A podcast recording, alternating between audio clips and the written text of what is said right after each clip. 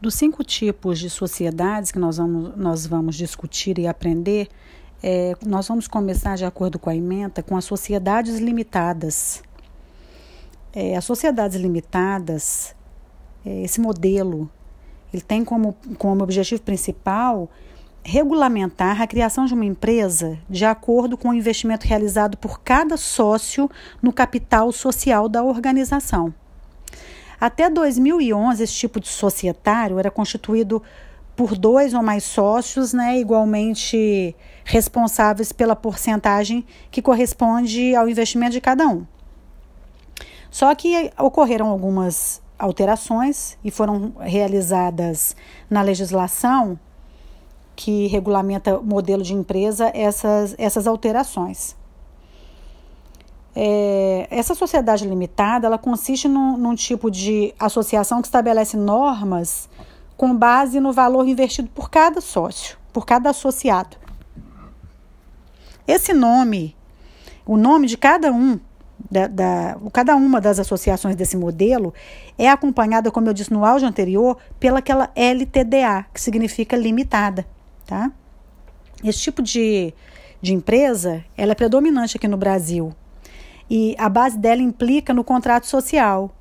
A sua origem, ela está na responsabilidade limitada de companhias que pertencem a uma família e das sociedades anônimas. Esse formato de sociedade, ele permite que a empresa tenha um administrador que não pertence ao quadro de sócios, desde que ele seja, desde que esse comportamento tenha o consentimento dos demais. Essa sociedade, esse modelo de sociedade, é, pode receber investimentos iguais, iguais dos seus sócios. E pode também receber investimento correspondente à porcentagem que cada um possui na empresa.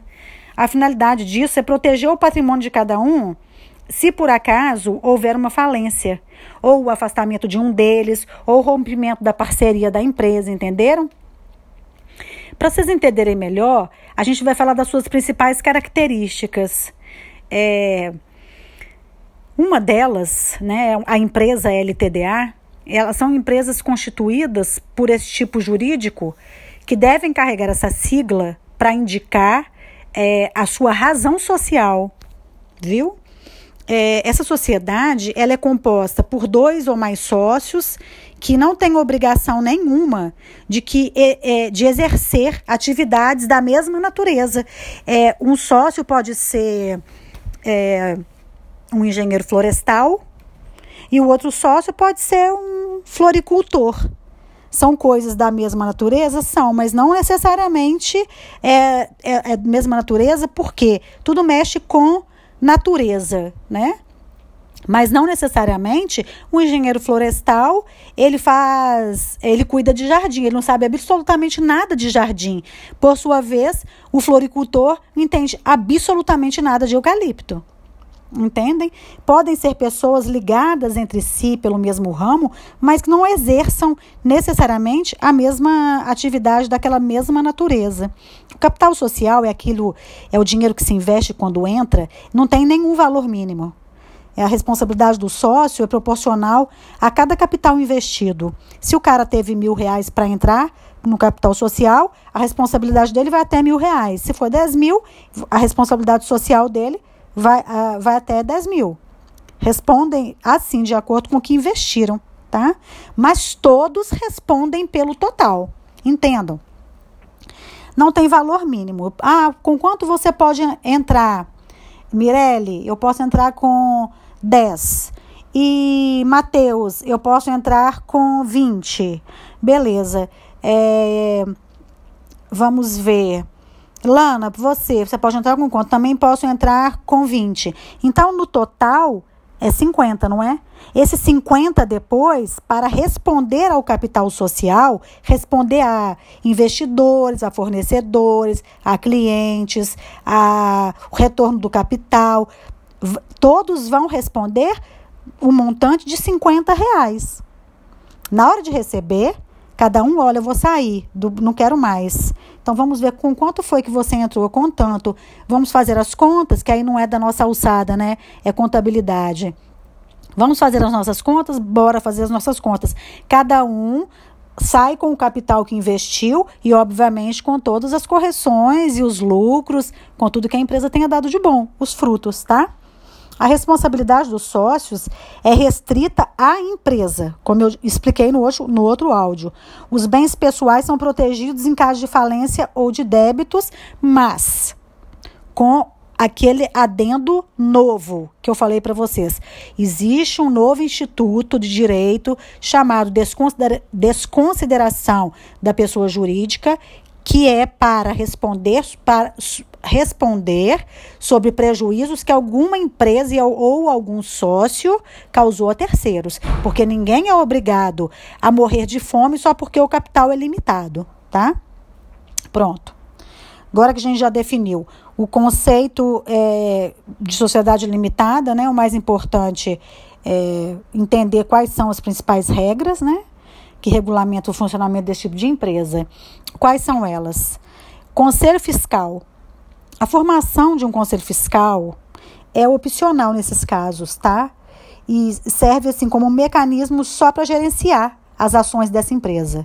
É uma gerência, é uma forma de promover a integração entre as visões dos diferentes sócios, porque eles não, não precisam necessariamente ter a mesma natureza de trabalho. Então, esse conselho fiscal é um tipo de pacificador entre possíveis conflitos lá dentro da empresa, para que ele não dê ruim. A responsabilidade dos sócios é limitada e restrita, consistindo nesse modelo de sociedade mais comum no Brasil. Se o capital é, que, aliás, o capital que é permitido pelo sócio, aquele que ele entra, é chamado de é, capital subscrito, tá?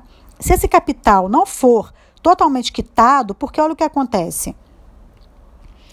Vamos supor que aí na nossa, na nossa sociedade fictícia, eu, Mirelle, Matheus e Lana, é, eu olho para vocês, para os demais e falo assim, gente, eu, eu quero entrar como sócio, eu vou entrar com 10 mil. Era 20 mil, né? Minha parte. A minha cota parte é 20 mil. Só que é o seguinte: é, eu não tenho como pagar agora. Eu estou esperando entrar um dinheiro, mas eu vou entrar como sócia e pode subscrever aí para mim o meu capital. Só está escrito. Ou seja, alguém escreveu por ele, subscrito. Se esse montante do capital subscrito não for quitado por mim, os outros sócios respondem pela inadimplência. Por quê? Porque, afinal de contas, é uma, uma, um capital de, de uma sociedade LTDA, quando um não paga, o outro tem que responder. Se ele assinou junto, subscreveu junto. Entenderam? Se não, me perguntem e eu explico outra vez o prejuízo, caso, caso haja prejuízo para o capital dessa empresa, é proibida a retirada ou a distribuição dos lucros de todos os sócios. Afinal de contas, é uma sociedade. Esse, o objetivo disso, o objetivo maior da sociedade limitada, é garantir a estabilidade e o bom funcionamento da organização. Do mesmo jeito que é limitado para responder é, as ações contra, contra credores, é limitado também para retirada de lucro. Se não deu lucro, não tem o que retirar, não é? Tem uma limitação. Podia falar assim, não, mas aqui eu quero retirar então o meu, o meu montante. É, mas não é bem assim, não. Nós temos um objetivo aqui na sociedade e ele precisa entrar, integrar o patrimônio jurídico para depois você ter o lucro e deixar a sociedade do jeito que você ingressou, ingressou nela. Você não pode sair e tirar da sociedade aquela expectativa dos outros sócios quando vocês entraram em comum acordo. Beleza? Em caso de exclusão, um sócio pode ser excluído de uma sociedade limitada em duas situações. Caso ele não pague o valor acordado no contrato social, que é o valor subscrito, ou quando coloca em perigo a existência do, do próprio funcionamento da empresa. Nesse exemplo que eu dei, não, eu vou me sair e vou deixar aí, vocês se viram, tá? Ele pode ser excluído. E essa exclusão, ela é dada como uma quebra de contrato e de alguma das suas cláusulas e ele vai responder por ela. Não é simplesmente sair, não é assim que funciona, né? Porque senão você quebra os outros sócios. Existem outros aspectos relevantes, né? Além dessas características citadas das sociedades limitadas. é, que é essencial destacar, por exemplo, apesar de a responsabilidade de cada sócio ser proporcional ao seu investimento no capital da empresa, todos os sócios de uma empresa respondem pelo seu capital total. Já falei isso lá em cima, lá em cima. Lá em cima, perdoe, eu estou aqui imaginando um quadro, já falei isso anteriormente. Ou seja, é, em uma organização na qual um dos dois sócios, por exemplo, investiu 100 mil e o segundo investiu 5 mil, no caso de débitos com o Estado, com terceiros, os dois respondem, os dois têm responsabilidade sobre o capital de 105 mil da sociedade limitada, como eu expliquei para vocês no, em, no momento pretérito do, desse mesmo áudio. Vamos observar aqui rapidamente outros pontos. Os sócios, eles devem atuar de maneira integrada para que a empresa alcance um bom desempenho. Isso mesmo esse modelo tendo como base as cotas individuais, como eu citei, né? Cada um tem uma cota. O que é considerado é, um ponto positivo das sociedades limitadas é justamente esse. Cada um tem uma cota, mas todos respondem pela, pela, pelo montante total do que finalizou no, no na subscrição de quanto é que aquela empresa tem é, para funcionar, tá? Todo mundo responde. Nenhum dos sócios pode retirar dinheiro do caixa se a empresa é, tiver conta para pagar, tiver muitas despesas, por exemplo, com pessoal, é, ou qualquer outra origem de despesa ou de contas, né?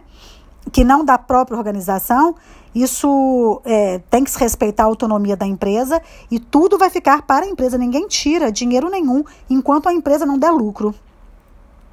É, e uma vez que se estabelece para essa sociedade e, e o, a responsabilidade entre esses membros, tá? É, a responsabilidade interna da companhia, o estabelecimento adquire status de autogerenciável a partir do momento que esses membros e as suas responsabilidades internas sejam é, divididas. O que, que significa isso? Significa que todo e qualquer gasto efetuado após a formação da sociedade é de responsabilidade da empresa, não de cada sócio individualmente parece é, complicado, né? E é complicado mesmo. Por isso que eu vou parar aqui, tá? São 17 horas e 21 minutos. Eu quero parar aqui porque é, sociedade limitada é complexa e vocês é, não têm um material tão denso assim. Eu quero falar deles com mais densidade e quero mandar para vocês é, essa densidade de cada tipo societário na subsequência das nossas aulas para que vocês saiam fortalecidos do, do nosso curso, tá bom? Então eu paro por aqui. É, quando nós retornarmos na próxima aula, retorno com o final de sociedade limitada e partimos para um exercício para que vocês acimentem de vez na cabeça a facilidade que é o direito empresarial, tá bom? Beijo e até às 20h30.